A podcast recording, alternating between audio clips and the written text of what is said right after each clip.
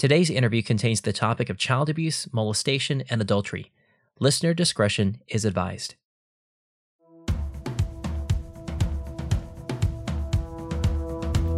Hi, I'm Paul Collins, and together with my wife Jocelyn, we live in Gympie, Queensland, Australia. We grow ginger and love to listen to Compelled as we sit and trim our ginger for market each week. It's good to know that even though life often seems so ordinary, that God still does very extraordinary things in people's lives. Compelled is proof of that each time we listen. We often trim through tears of joy and are always encouraged to hear how God brings back meaning and purpose and renewed hope into broken lives. He is a personal God who longs for a relationship with his children. Enjoy listening to this episode, and we know you'll be encouraged as well. My husband saw me go from this confident woman to this mushy, needy, anxious, worried all the time, and he didn't know what to do with that. So he just became more work obsessed. And the more that he did that, the more anxious I got. I'm Paul Hastings, and this is the season 5 finale of Compelled.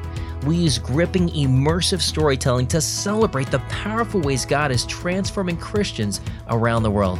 If this is your first time tuning in, then welcome. We're glad that you've joined us and hope you'll be blessed by the testimonies you'll hear on this show. But if you've been a longtime listener, then make sure to listen all the way to the end of our story today for details on a special end of season video call and an update on the future of our show. Last week, we heard from Kane Kellerman, who became addicted to heroin as a 10 year old boy, and his life quickly spiraled out of control after that. But after being incarcerated for robbing a 90 year old man, Kane was stunned to receive a letter of forgiveness from his victim. Would this man's God forgive him too? Again, you can hear that story by tuning into last week's episode with Kane Kellerman. Today, our guest is Barbara Mula. As a child, her home life was chaotic at best and scarred with abuse. To protect herself, Barbara put up emotional walls and developed a tough personality. But when her marriage began crumbling, she realized those walls would never hold up. If everything she thought to be true was false, how would she ever find a firm foundation? Gather around, lean in, and join us for the season 5 finale of Compelled with this story from the kingdom of God.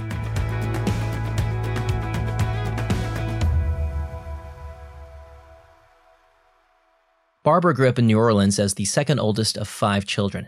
Unlike many families from the South, her family wasn't even culturally Christian. Not that they were openly hostile to Christianity, they just weren't into religion. Case in point, they didn't even go to church on Christmas or Easter. Jesus was just a non topic. Barbara's home life was pretty rough. Her parents had both come from abusive backgrounds themselves, and unfortunately, that legacy continued.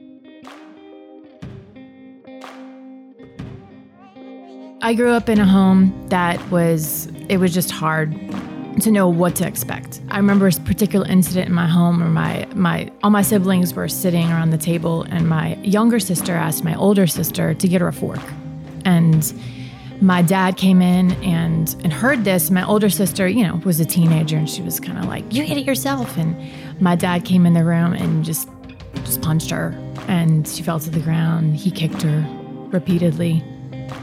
And um, it was kind of like that environment to not be sure what to expect, you know? So I would kind of had a, a soft spirit. I kind of just tried to stay out of everything, not really make any trouble because I didn't want to be, you know, hurt like that. Yeah. Another incident that happened, and I actually carried with me for a really long time, was this incident of my my my dad finding out that someone had ate his his cherries, his chocolate covered cherries, and it was actually me that that did it. Um, and he was um, really angry about it. Um, he asked all my siblings like, "Who ate them? Who ate them?" And I knew that I had, and he just continued to, to kind of interrogate us in the house, and um, yeah, just kept coming back and forth and saying, you know, you better say who did it. You better say who did it. And then finally, you know, I, we could tell he was just getting increasingly angry. And my older sister said to my younger sister, Why don't you just admit that you did it? You know, and I know that she hadn't because I was the one who did. But I was so scared that I was like, Yeah, just admit that you did it. Um, so he came back And um, my sis, my younger sister, actually admitted to it, even though she hadn't done it. And so, um, my dad just beat her, and and um, that's kind of the house I grew up in. And you know, there were also nights of like karaoke and having fun, but like at a moment's notice, you never knew if you know someone asking sorry at a moment's notice you just never knew if someone asking for a fork or you know children being children and eating a cherry you know eating food they shouldn't would turn into something you know just horrible. During that time too i was just super i would say uh, soft. I guess I was a soft child. Um, I I wanted everything to be peaceful, and I wanted everyone to get along.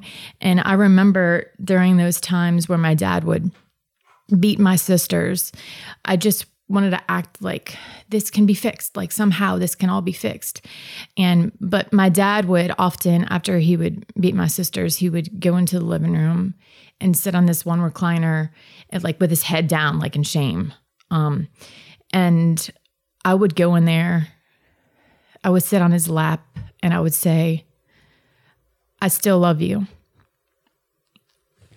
Because I just, I thought that, I thought what I, if I could just make it go away, that it would get better. But I mean, no person can change someone's heart like that. So, so that, that's kind of was what I did. I would just tell him, I still love you, daddy.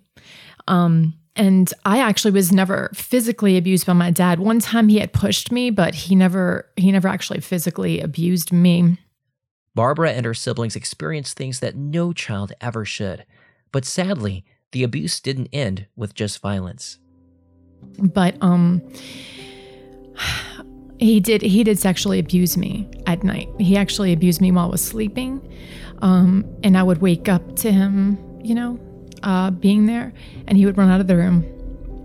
So it was just, I just remember feeling like during the day, I was scared, and and at night it would also I never knew if if I was safe there as well. So that's kind of what I I grew up in. But I actually remember a particular moment where where God met me my dad was was beating one of my sisters and I would always just kind of go to my bedroom to try to get away from it. And my sister was screaming, just asking for him to stop, and I was just just wanted it all to go away. And I remember looking at the side of my room, and I don't know if it was a Bible or a tract. I'm not really sure. Um, but I picked it up. I felt drawn to it. I picked it up, and there was this salvation prayer. And I'm not saying there's a prayer that, that saves you per se, but there was the gospel in it. And I remember it touching my heart. And I'm not saying I was saved then, but I do believe that I encountered God at that moment because um, I felt this peace and like the screams were silenced. And I, I remember the very first prayer that I prayed was, God, please give this peace to my family. And and then I fell asleep uh, amongst, you know, her still being hurt. And then like a week later, my dad and I were driving down the same highway that we've always driven down. And he said, Hey, Bobby, you see that church right there? And I said, Yes. And he said, We're going there this week. It was out of the blue he didn't mention anything else. Like, I just, and I didn't say anything even in response. I just remember being like, I know I just prayed that prayer like a week ago. God, give my family the same peace. And I just remember thinking, like, you heard me. God, you heard me. So we attended church for a few years. And there I've I heard the gospel but I was so broken that I think I just was glad to have a place where I wasn't being hurt. And that to me was I don't know, it was meeting my need at that time, I felt. Um, so I didn't really, I can't really say that I delved deep into my relationship with God or anything. I was just, like I said, I was just happy to have a place where I wasn't being hurt. Barbara never got an explanation for why they started attending. They just did. And from age 14 to 16, she was exposed to the gospel. Barbara didn't give her life to the Lord then, but she felt there was a safe refuge hanging out with the other kids in the youth group. And she especially appreciated how the youth pastor's wife was friendly to her and caring. And for a brief moment, things seemed to get a little bit better. But then, after attending church for two years, there was some type of falling out, and her family abruptly stopped attending, and the chaos at home continued. Because I was so quiet and shy, you know, people took advantage of that and they would just mess with me all the time at school. And I just was so frustrated because whether it was at school or at home, I felt like there was no refuge at all. But there was this turning point that happened at school where I turned from being soft to to like saying I can't do that anymore. There was this girl who was just kept on messing with me and messing with me and I just was sitting there with my head down letting her do it and finally I spoke up for myself and she was really mad at me for doing that. And she threw a binder at my face, and the the clip actually grabbed onto my face, and she pulled it down. And I remember the surge of anger like come over me, and I just jumped on top of her, and I basically just beat her up pretty badly. But I remember in that moment feeling like this is better. This is better. Like to put a, a wall up, you know, not not be so soft. Like nobody's gonna hurt me. And so I went from being super soft and wanting you know everyone to to try to console people like even my dad who hurt me to to now not letting anyone in at all because I felt like oh wait I can have some control over this. But with that that didn't help me make friends. I was really closed off um, all throughout high school.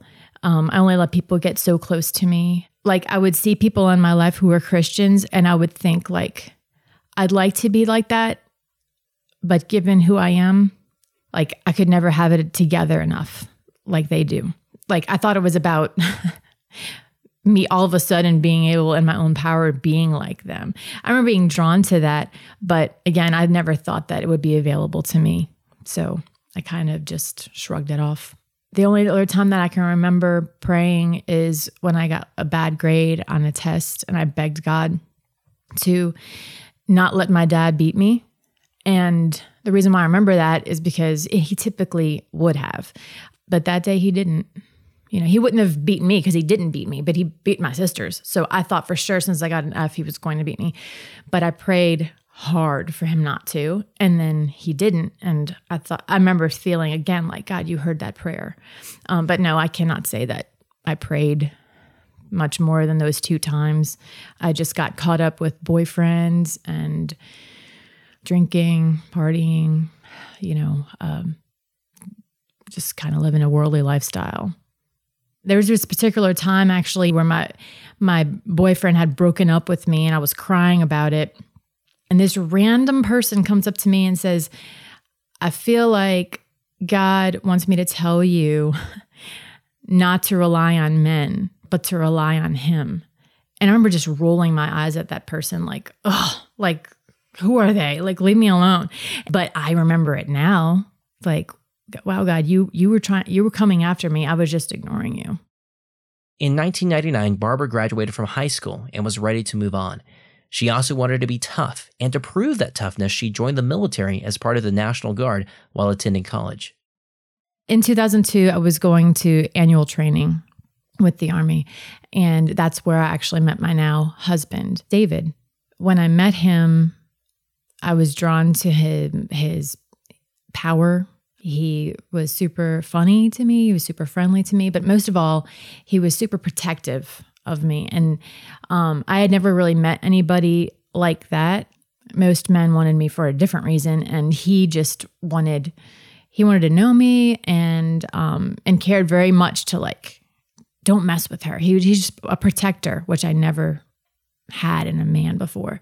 But it was super skewed because he was actually married when I met him. I was very hard and had a false sense of confidence. So I was like, well, you know, why wouldn't he be with me? You know, I guess I just did not think about her. And I thought about, well, yeah, he could be with me. It was just super selfish, arrogant. And I guess I just didn't care was was the bottom line. And um and I thought, well, she's not treating him right. I justified it as though that was okay. And I and I'm and I'm not saying that she tra- treated him wrong. I'm not even going to talk about that. I wasn't in their marriage to be honest. So um but that's how I justified it to myself. Um, so, and we began as friends, and I thought, well, we'll just be friends. Like he's just being friendly to me. And then it, quickly turned into more than a friendship. And he ended up leaving his wife for me. So, um, I carried a lot of shame about that for a really long time. Um, you know, I think not growing up knowing you know what was right and i don't i don't blame my parents again. I just didn't i just wanted somebody to protect me and somebody gave me this attention and made me feel like i've got you. No one's going to hurt you. And it didn't matter that he was actually hurting someone else. I was just too selfish to realize that. So we got married and things were fine you know i only let him in so much too i had a wall up um, he didn't know the things that i was hurting with and we were both pretty career driven. He did his thing, I did mine. And we did that for five years. There was a time during our marriage, right before I got pregnant, um, when we were trying to have kids, we started talking about God and how we would raise our our children. And neither of us were going to church. He grew up Catholic. I grew up like nothing. And, you know, I went to a Baptist church for two years of my life. We talked about that for a little while, couldn't decide on anything. But later on in our marriage, I decided, you know what, I'm going to become Catholic. And I did. And then we got married in the Catholic church. That's like the only thing. I mean, we talked about God, but it was it was all in our head. We didn't pray. I didn't pray. It was just kind of like how would we raise our kids? you know um, but it wasn't like either of us having a personal relationship with with god we certainly didn't go to church we didn't have bibles um, nothing at all we were just all about ourselves but then our fifth year of marriage i got pregnant with our first son and when i got pregnant with our son my hardness and anger and all that morphed yet again. It went from soft to being angry, and now it it morphed into anxiety. I began to feel anxious all the time. I didn't want him to have the childhood that I did. So, because of that, I was constantly criticizing my husband for doing things wrong, um, even though I honestly didn't know how to do things right. I was just so obsessed with everything had to be perfect in his life. I remember telling my husband, like, you know, he's not happy right now. And my husband would be like, he's okay. And I said, hey, I don't want him to be okay. I want him to be happy. Like, it wasn't enough just that he was okay. Like, I wanted him to be happy at every moment of his life, which we know now is not possible. um, As any parent will testify. right, exactly. Anyway, so obviously it drove a wedge between my husband and I. He began being way more work, work obsessed, which only fueled my anxiety even more. My husband saw me go from this confident woman, and he thought I was confident. I was super insecure, but to him, I let him perceive that I was confident. But I went from being that to this mushy, needy, anxious, like worried all the time woman, you know? And he didn't know what to do with that. So he just became more work obsessed. And the more that he did that, the more anxious I got. Barbara's anxiety and her husband David's frustration was reaching a tipping point, and unless things changed, something was going to snap. More on that after the break. If you like to stay up to date with current events, then you'll especially appreciate another podcast I enjoy called The World and Everything in It. It's a daily news program about 30 minutes long, delivered every weekday morning by Christian journalists from around the world. And they aren't just rehashing the current headlines, they're actually doing investigative, boots on the ground journalism while providing biblical cultural analysis. I started listening to their show about five years ago when we first launched Compelled. And since then, they've become one of my go to sources for understanding current events from a biblical perspective. But they pull no punches. In fact, they tell the facts just as they are, even when it requires sharing uncomfortable truths. Maybe that's why they're one of Apple Podcast's top 100 news programs. Join me and thousands of other Christians from around the world who listen to The World and Everything in It. Just search for The World and Everything in It in your podcast app or visit WNG.org.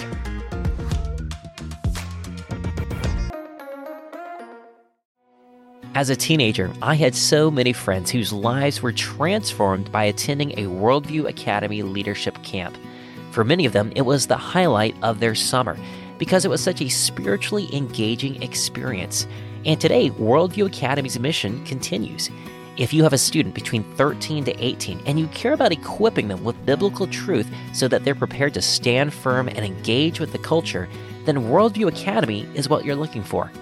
Worldview Academy's week long summer intensives cover topics in apologetics, servant leadership, and evangelism, all while building deep friendships with like minded students. Your student will engage with 25 hours of interactive teaching addressing questions like How do I know that the Bible is true? Does God really exist? Who defines what is right or wrong? And what difference does that make in my life? Since 1996, over 42,000 students have called this one of the best weeks of their life. And with 18 summer intensives all across the country, there's certain to be one near you. Learn more and get 10% off your student's camp registration as a compelled listener by using the promo code COMPELLED at worldview.org. Register for camp today at worldview.org while spots are still available. And remember to get 10% off using the promo code COMPELLED.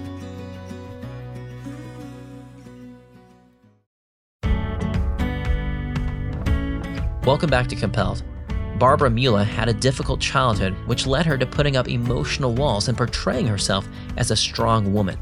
After she met David in the military, they began an affair, and eventually David left his wife to marry Barbara.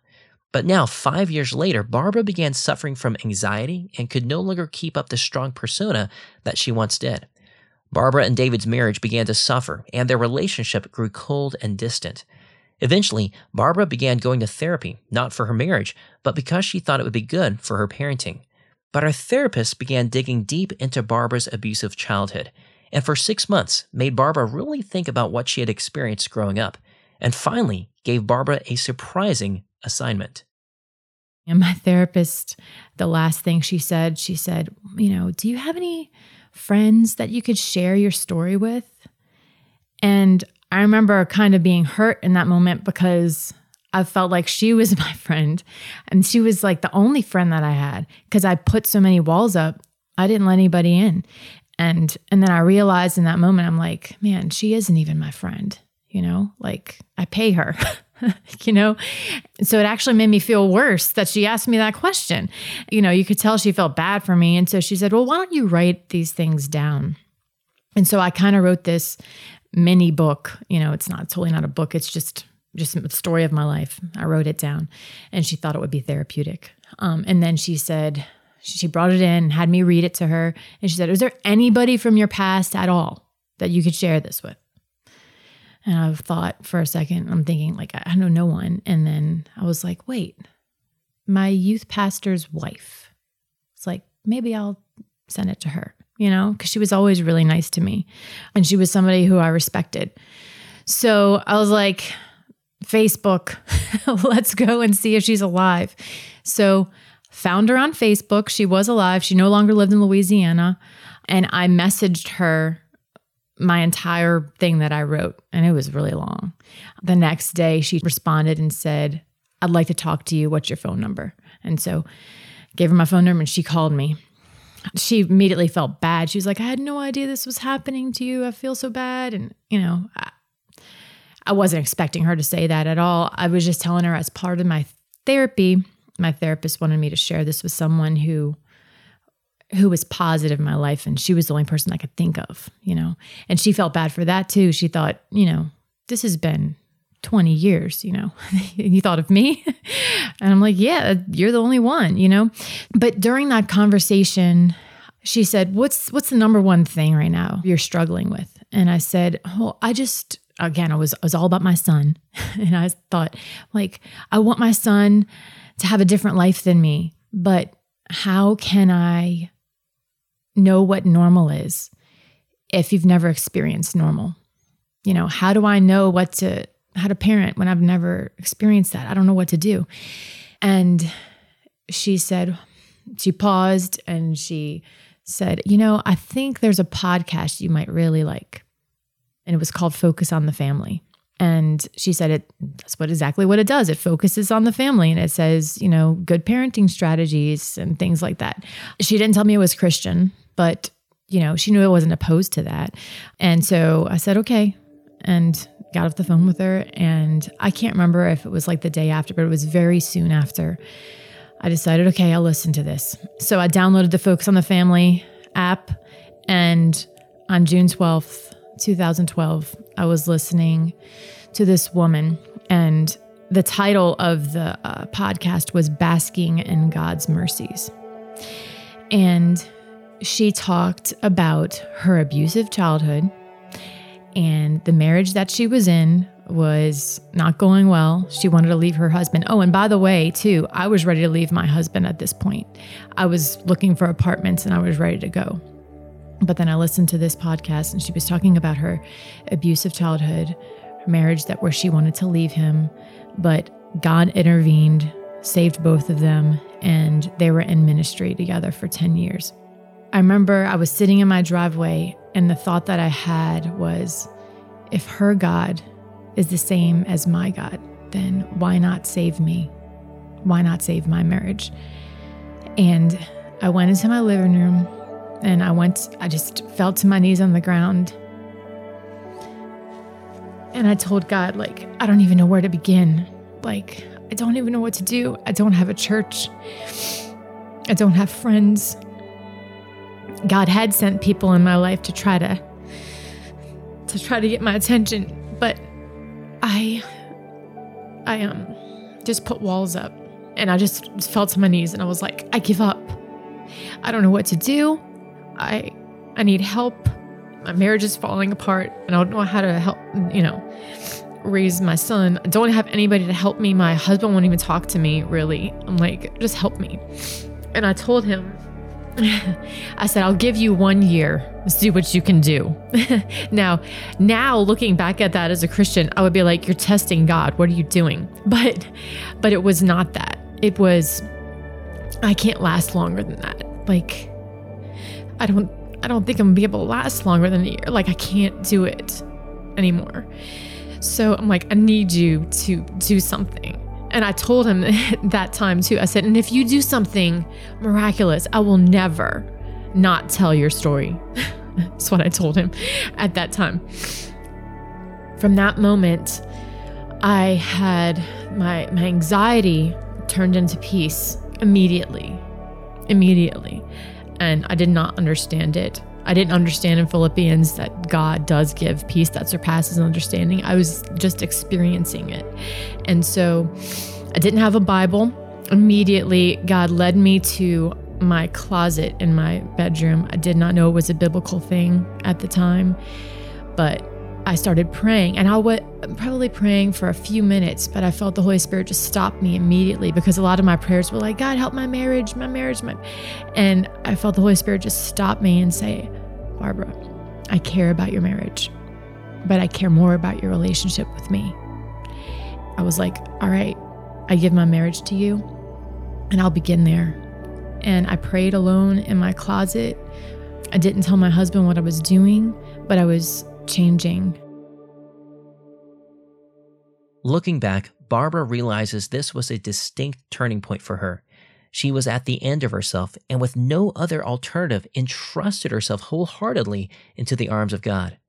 And eventually, Barbara got a Bible so that she could better learn how to follow Jesus.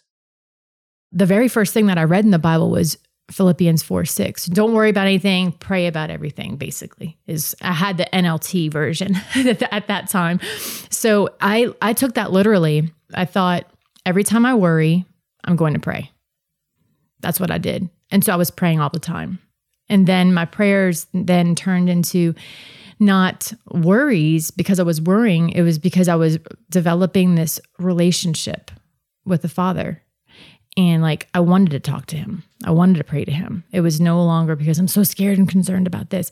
It was through me coming to him with my worries and him taking them, I began to just love him more and seeing him as the father that he says he is.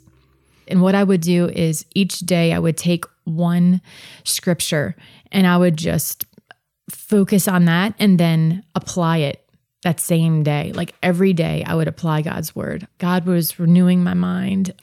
I remember him showing me, don't be conformed to this world, but be transformed by the re- renewal of your mind. And it was like the world that you grew up in. Don't be conformed to that, thinking that that's your future, but be transformed by what I teach you. And I teach you don't repay evil for evil, but repay evil with good. And I just began to change. God started to show me the reality of scripture and how it truly is living. And so he was just doing this transforming work in my heart. I mean, I was willing to give up everything to follow him. I remember going, God, I don't even know if I'm supposed to be in this marriage because I took somebody else's husband. And I'm willing, if he's supposed to be with her, I'm willing to do it. And then God was just really kind. I can't remember the scripture, but it basically said, each of you stay stay where you are and when I called you, basically. And to me, it was like, whenever, when I saved you, this is what matters. You know, you just stay in that and see how I can redeem it. I knew that I was, I was um, forgiven f- from, you know, by the Lord. And I had to practice that sometimes because I remember my husband one time, again, I didn't talk to him about God, but I would try to be kind to him and he didn't want to have anything to do with me. And I remember one time I went up to him and I would be like, Can I do anything for you? And he said, Yeah, you can leave me the F alone. That's what he told me.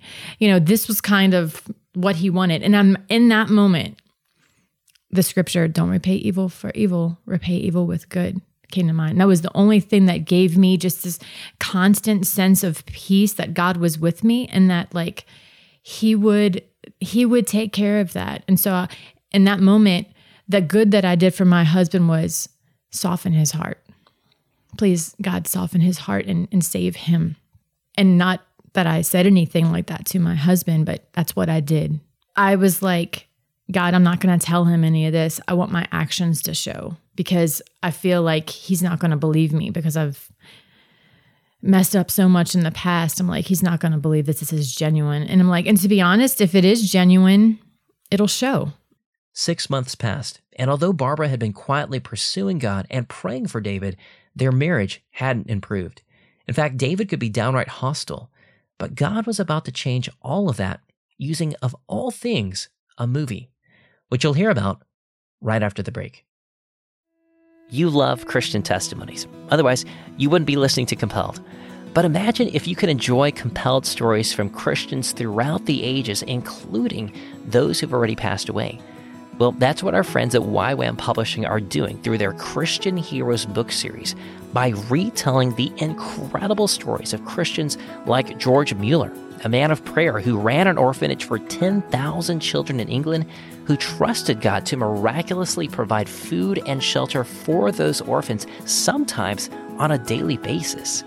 Or Elisabeth Elliot, whose husband was murdered by the Auca tribe in Ecuador, but chose to forgive and move in with the tribe to share the gospel with them or Brother Andrew, who during the height of the Cold War smuggled Bibles to Christians behind the Iron Curtain, all under the noses of communist border guards who could have imprisoned him for life or worse.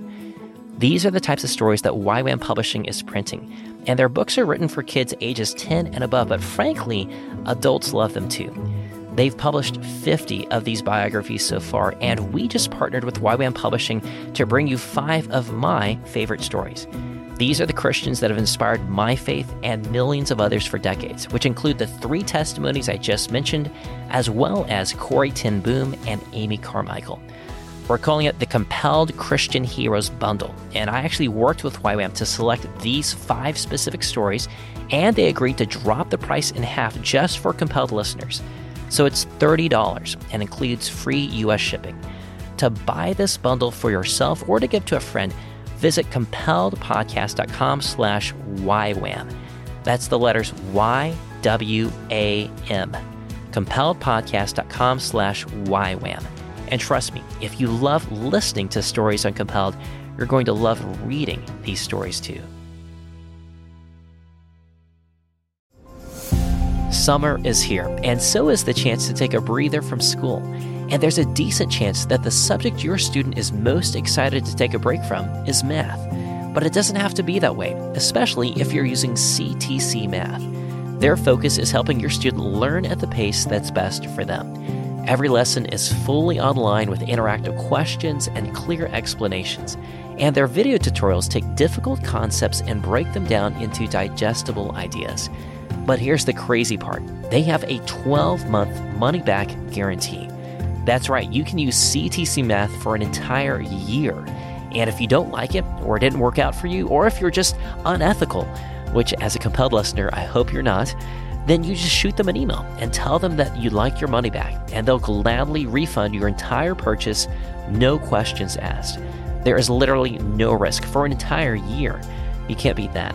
Because their heart is to serve your family. That's why they sponsor Compelled, so that we can continue creating stories that will bless and encourage your family. And they want to do the same for your students' math needs. So, whether summer is a time for your student to catch up, keep up, or move ahead, CTC Math is there. Learn more at ctcmath.com. Again, that's ctcmath.com.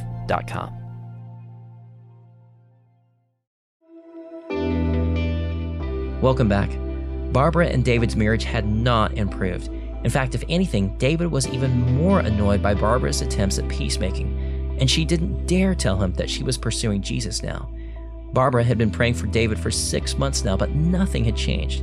But she had been reading her Bible and kept seeing references about Christians gathering with other Christians, and that intrigued her because, frankly, Barbara didn't really have friends in her life, let alone Christian ones. Sure, there were other moms that she casually knew when she would take her son to the playground, but no one that she could really consider close. But then she remembered an old college roommate who she knew was a Christian. I hadn't talked to her in probably a decade, maybe eight to 10 years, something like that. And so I reached out to her and asked her if she wanted to go to dinner. And so she did. And I told her about it, my experience and my marriage and what was happening. And I told her, I was like, I just feel alone even though I'm with God, like I feel alone in my marriage. And and like and I want this fellowship that God's talking about. Like I have such a satisfaction and um, being with the Lord, but I'm seeing that th- this other part where He's given us, you know, fellowship with other believers, and I don't have that, so I feel a little bit lonely.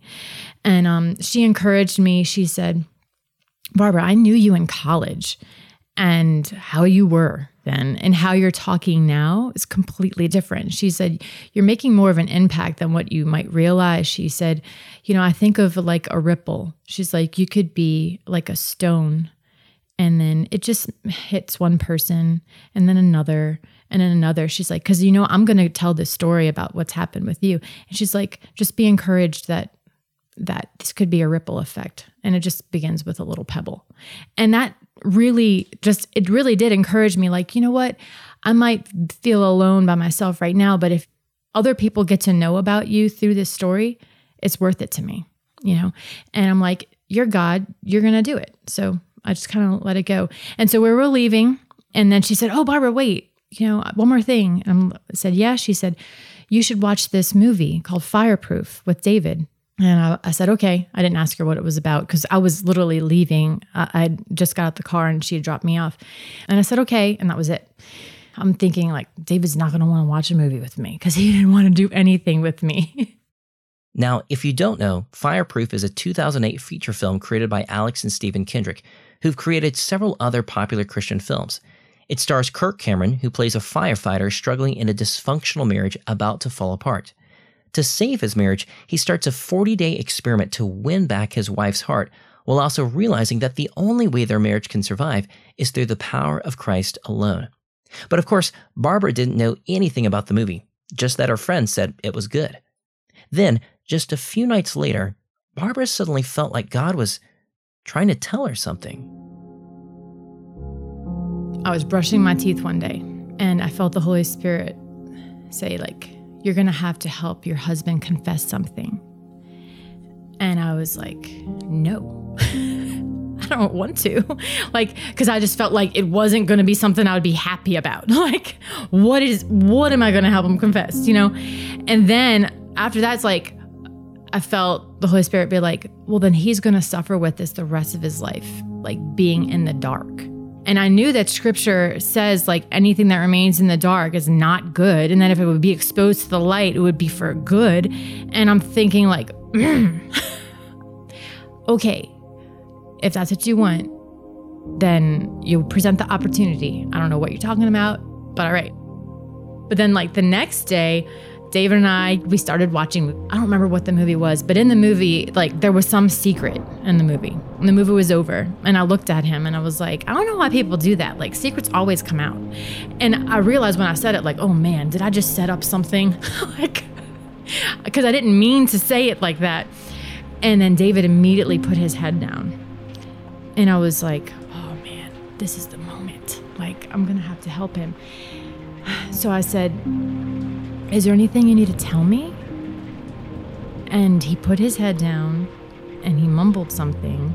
He said, God, please don't have her leave me. And then he confessed to having an affair.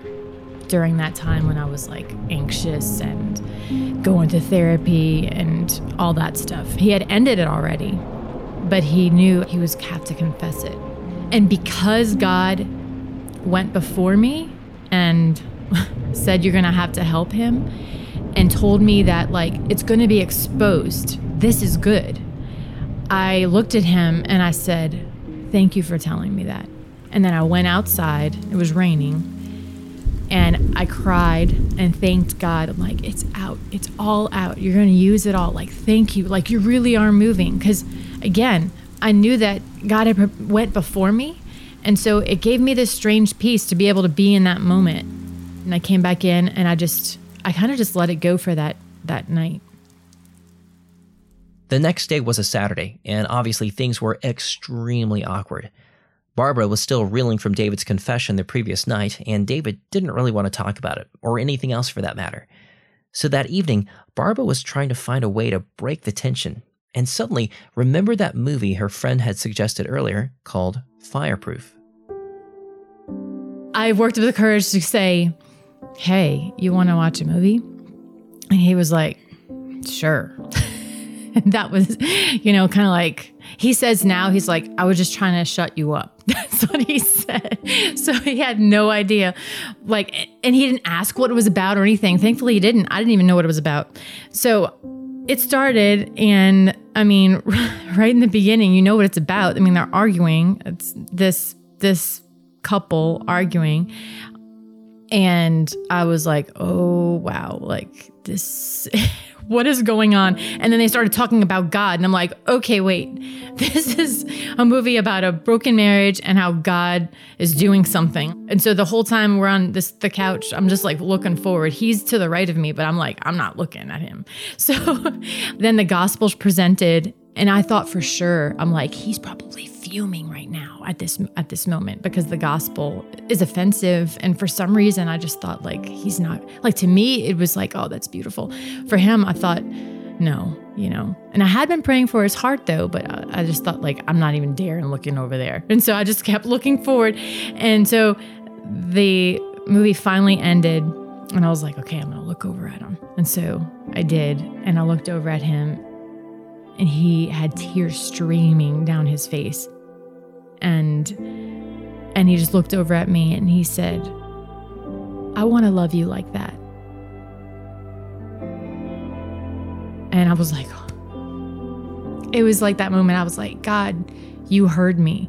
You know, just like in that car with my dad, you know, going to the church, like I felt like you really heard me, like you heard my prayers. And so I hugged him and I said, you can with God's help.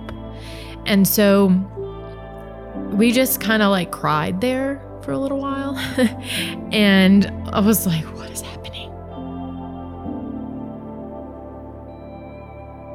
From there, I began to see him change, but I almost did not believe it. So I went out and I bought like this little box that said believe on it. And I put like little post it notes in there. And every time I saw him do something different that he no- normally wouldn't do, I wrote it down to just like stir my faith that, Lord, you are, you are working. And, you know, n- and not for the enemy to come and say, oh no, whatever, you know.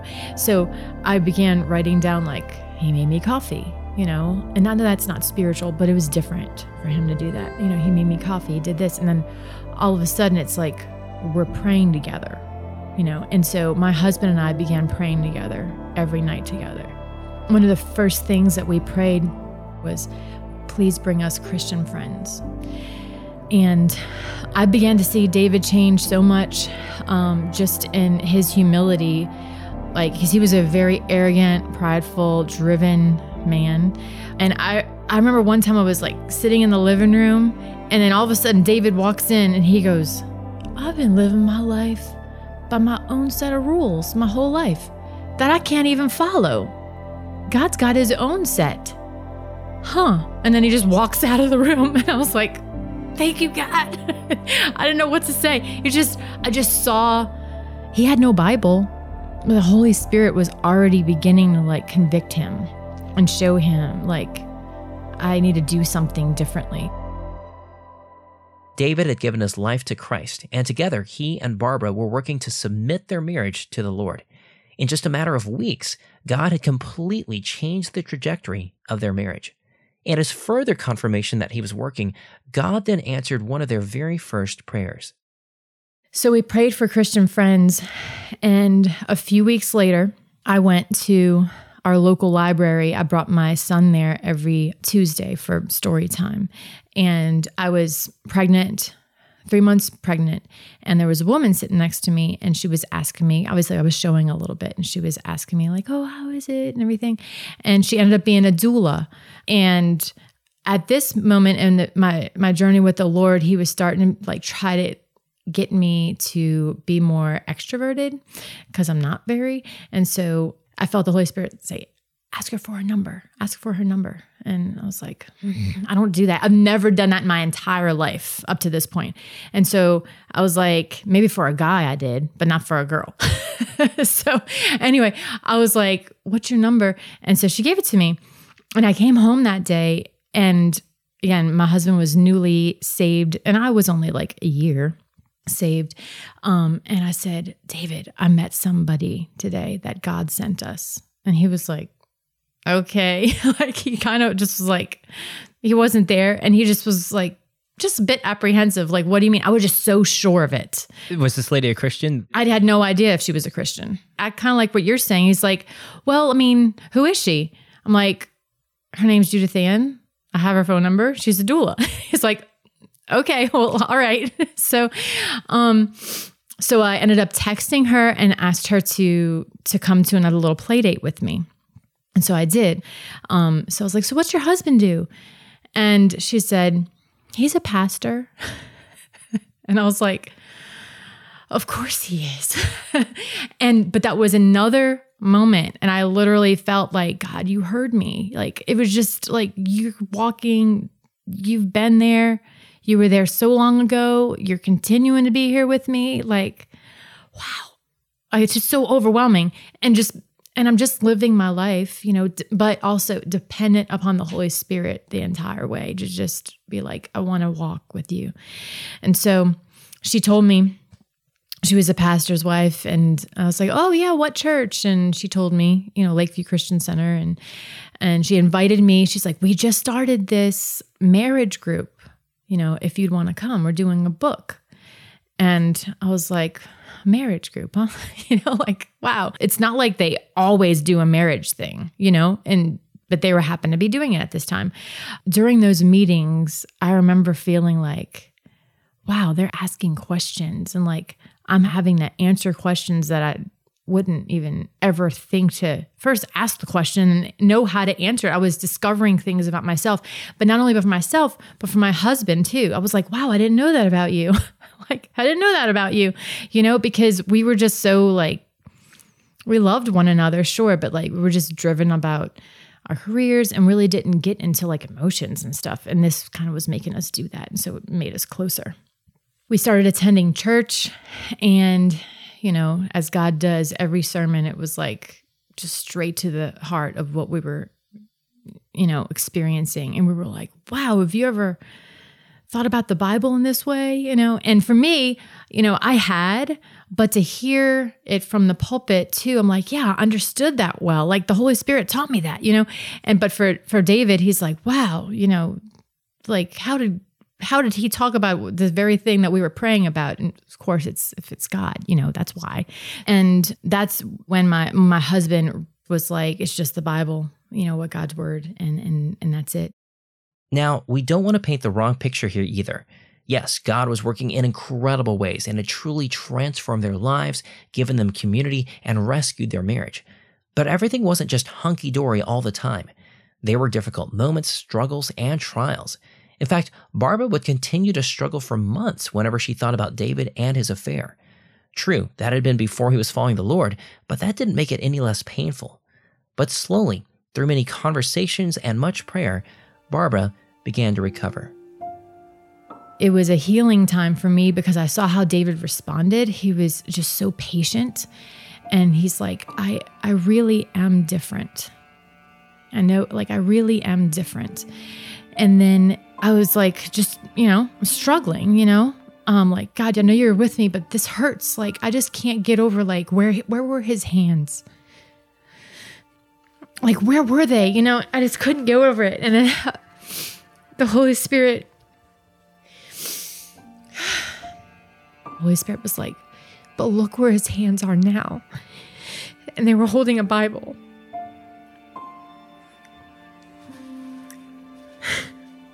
And I was like, yeah.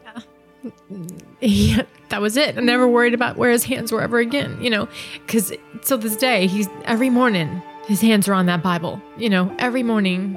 And it's just so crazy how God can take something like that and just do something like it's because of the fact of how dark it was that it's so beautiful.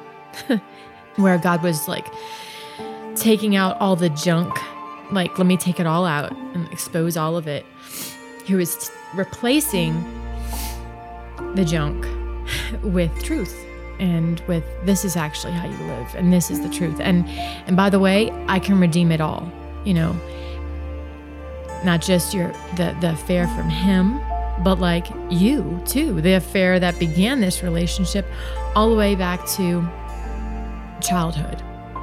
I have a compassion towards both of my parents, and I've forgiven both of them because of the grace of God, because of how much I've been forgiven. As our story came to a close, I asked Barbara if she could hop into a time machine and visit herself 20 years ago, what advice would she give? You don't have to be so hard. You can let other people in. Your past doesn't have to define you. You know, your future can be different. I would always say in my childhood, and I never knew, I would always say, my adulthood's going to make up for my childhood. And I remember me- reading Job, and I'm not saying that my story is like Job's, but he says that God blessed his second half of his life more than his first. And I thought, like, that's what you've been telling me my entire life. And we were both asked to become small group leaders. Um, we've had small group in our house for, man, I don't like probably six years now um, my husband and I. We've had upwards of like 30 something people that'll come to our to our home. And sometimes I just, you know, it's in our living room. And so it's this like circle of people around that place that I surrendered my life to God. And I said, I'll give you one year and see what you can do, you know? And now we have all these people surrounding us, like so many friends that it's kind of hard to keep up with them, to be honest. So I would probably say, like, you know, your childhood does not have to define you. You know, you can do things differently and seek the Lord. You know, you don't have to be uh, perfect, you don't have to be hard. even the the soft Barbara from my childhood, um, like you can't be the one that's going to fix everything. You're not going to be able to be kind enough and and and try to make everybody get along. People are broken, but Jesus is, you know, you can look to him and he's he's the perfect peacemaker. You can trust him and he's the protector. He's your father. He is everything that he says he is. You know, I don't know who's listening, but I remember when I listened feeling like there's no way that God could do that for me. You know, but then God gave me faith to realize maybe perhaps he could. You don't have to be special in fact, I realized the more that you realize how weak you are, the more God shows that He is powerful and strong. So to just be vulnerable before God, let Him show you what He can do, there's always hope in Christ. Well, Barbara, glad that we could make this happen all the way from Louisiana. No problem. Thanks for having me.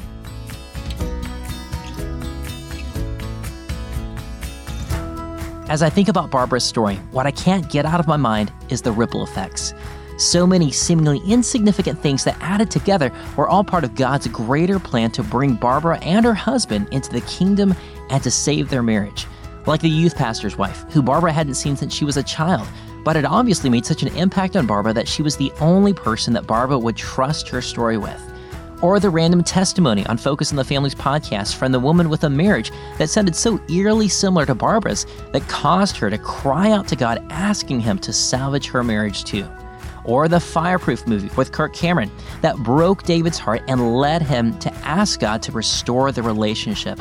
Or the kind mother at the library who agreed to share her number and then invited Barbara and David to her church community group. But isn't that how our good God works?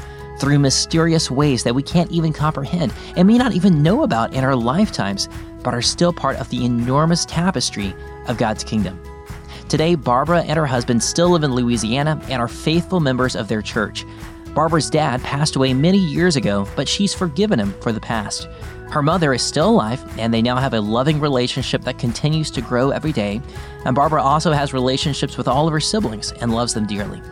If you'd like to learn more about Barbara's story, or watch the Fireproof movie, or see some of the marriage resources that Barbara recommends, then visit our website at compelledpodcast.com and find the show notes for this episode, where we'll include links to everything. Also, if you'd like to contact Barbara directly, you can email her at barbara.mula at me.com. Again, that's barbara.mula at me.com. Now, I asked you earlier to listen all the way to the end of our story to hear some important news about Compelled. And there's two things I want to tell you about. First off, we're going to have a very special end of season video celebration for all of our listeners next week on Thursday, December 1st at 8 p.m. Central. It'll be a chance to meet some of our production team. You can ask us questions, meet other listeners, and we might even have a couple of special guests swing by. We did this last year and it was a ton of fun. Again, that's on Thursday, December 1st at 8 p.m. Central. You can RSVP and save the event to your calendar by visiting compelledpodcast.com slash celebrate. The second thing is about the future of our show. Every year, we get to the end of our season and we look around and say, wow, that was a ton of fun. And we are so glad that we were able to highlight these stories about what God is doing. This year, Compelled was downloaded over a quarter million times across 146 countries, many of which are restricted nations in the Middle East and Central Asia. And we've heard from countless listeners how Compelled has encouraged them in their walks with the Lord. But it's also a moment when we close our eyes, pray, and ask if God wants us to continue making these stories. We believe that these stories deserve to be told with excellence, and we also believe that if God wants to make it happen next year, then He'll provide the necessary resources. If you paid close attention, you've probably noticed that we take off close to a year in between seasons, and that's mainly due to financial constraints.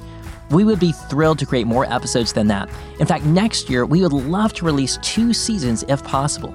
But to do that, we need to raise around $40,000. Last year, our listeners, that would be you, rallied together and helped us raise the needed funds would you prayerfully consider partnering with us and making a contribution to the stories that we're creating so that others can hear and celebrate what our God is doing? We're making end of year financial decisions right now and budgeting out what next year might look like. So, your contribution, no matter how large or small, right now, will help us evaluate what we can do next year. You can either make a one-time gift through PayPal, Venmo, or check, or you can join as a monthly Patreon supporter. To get started, visit compelledpodcast.com slash donate. Also, we'll keep a running tally at that link showing our fundraising progress toward our $40,000 goal. Again, that's at compelledpodcast.com slash donate. This episode was edited by Will Jackson, and our sound engineer is Zach Fowler. Both of these guys put in countless hours and sleepless nights putting together our show. Our associate producer, who is also my wife, is Sarah Hastings. Special thanks to Compelled listeners Jesse and Kelly Varnado for making the introduction to Barbara and for letting us record in your home. I'm your host, Paul Hastings, and you've been listening to Compelled.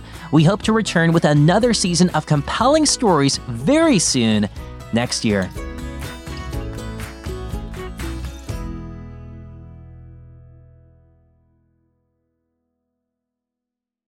One last thing before I go. If you'd like to meet up this year in 2024, I will actually be on the road for a few events, either speaking or exhibiting at some conferences.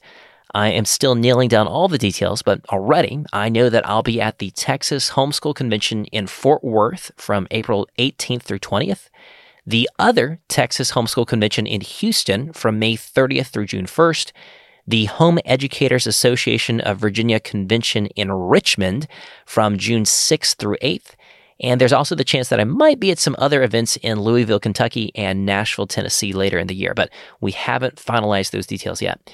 If you live near any of those locations, then I'd love to meet you. You can also see our latest up-to-date calendar of events at our website, compelledpodcast.com slash events. And I hope to see you there.